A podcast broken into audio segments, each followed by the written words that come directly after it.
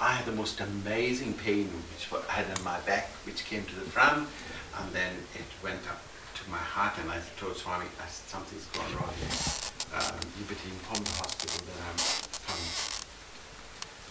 from. And when I got there, I had the most serious heart attack. And what was amusing is, the doctor came and took my blood, and he looked at me and he said, you've got more cream in there than blood.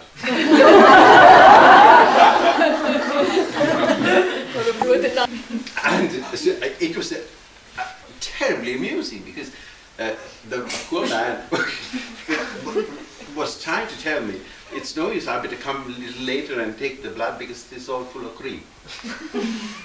And I was taken into intensive care unit, and for 5 days Swami was getting ready to bury me.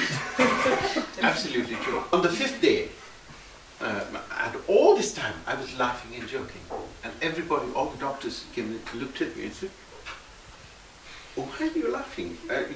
Other people who have a heart attack just curl up and go be ready, very sick. And slowly, I was put in the ward, general ward, after 5 days. This story is absolutely true, what I'm telling you. And this was the first opportunity I could do japa, to chant the name of the Divine Mother. Because I was plugs everywhere. It was about 6 o'clock, 7 o'clock in the evening. Nobody was in this area where I was. Everybody was watching television. So I went and sat on a side chair by my bed and started chanting, and the room was all dark. And then suddenly, while I was chanting, I felt my whole face light up with a light. And I thought the sister from the ward came to see how I was. So I opened my eyes to say, I'm okay. But instead of that, I saw the biggest bumblebee come through the window, straight at me. Straight to me, and I did that. Duck, because she was coming straight at me. Only then I realized that it was my mother. Because you couldn't have a bumblebee that big.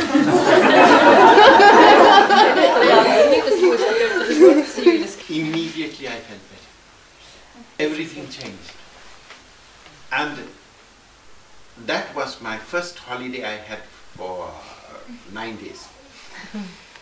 And after that, and I went home. Swami came and I went home. And that same night, we have a special Mahabhishekam to the Divine Mother for full moon. That was full moon night. And Swami said to me, you shouldn't do the Mahabhishekam. I'll have your picture by the chair of yourself, and I will do the puja. I said, no, I will do the puja. If you have ever been there and seen the puja, it's one of the most strenuous pujas for about 2.5 hours. And the next day was Guru Purnima. Said to me, now you've done this last night's puja, why don't you rest? I said, no, my devotees have come to see me for this Guru Purnima celebration. I must be there. And I can tell you, there must have been about 150 people waiting to do special puja for me. And garlands all over me, with all the ceremonies going on for 5 hours. And Swami was like mother, standing over me, terribly worried in case I fell down dead. And after that, I looked at him and I said, now I will go and rest.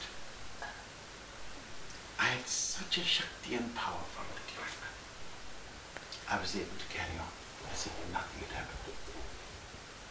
And I promise you, my program in this last 4 years is 3 times as much since that.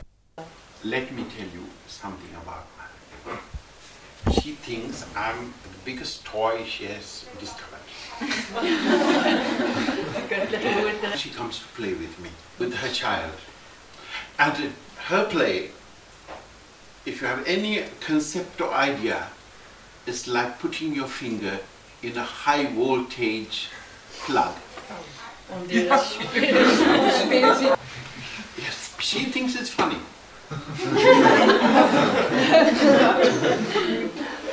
And she comes into the room, and Swami will tell you, I'm up in the air more than down on the bed, disintegrating my body and holding my consciousness in her hand, reassembling the body and doing what she wants.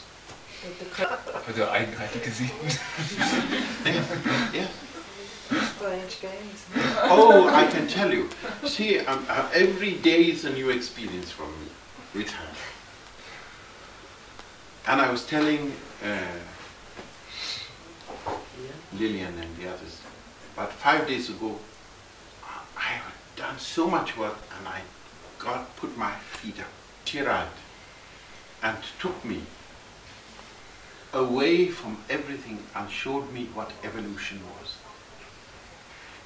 Miles and miles and miles of my mothers and fathers I saw out there going into the distance. She was holding my hand, I said, and with the most lovely smile on her face, she said, but I'm your mother. That she educates the human being to realize who God is, what our life's journey is about. Seeing for ourselves what is expected of us. This is not exclusive to me. And what was amazing, having gone through the universe with her, seeing creation and every single thing, I returned back between 9 and 4:30 in the morning to my body. And as soon as I came to my body, I jumped out of bed because I thought, this is the end now. I am dead. And Swami was sitting on the chair, for he was relaxing on the chair and had fallen asleep. When I jumped up, he looked at me and he said, "You all right?" I said, "Am I? I feel quite strange now." He said, "You look it." And it was an amazing feeling that I was free of involvement. Free. And she must have picked up inside me my anguish and concern for the girl. And then she looked at me and she said, "Don't worry. I've got the God well under my life." One of the most amazing things for me was to suddenly return back from her and discover I was still alive. And the first thing I did was I thought to myself, "Oh, I haven't taken my vitamins."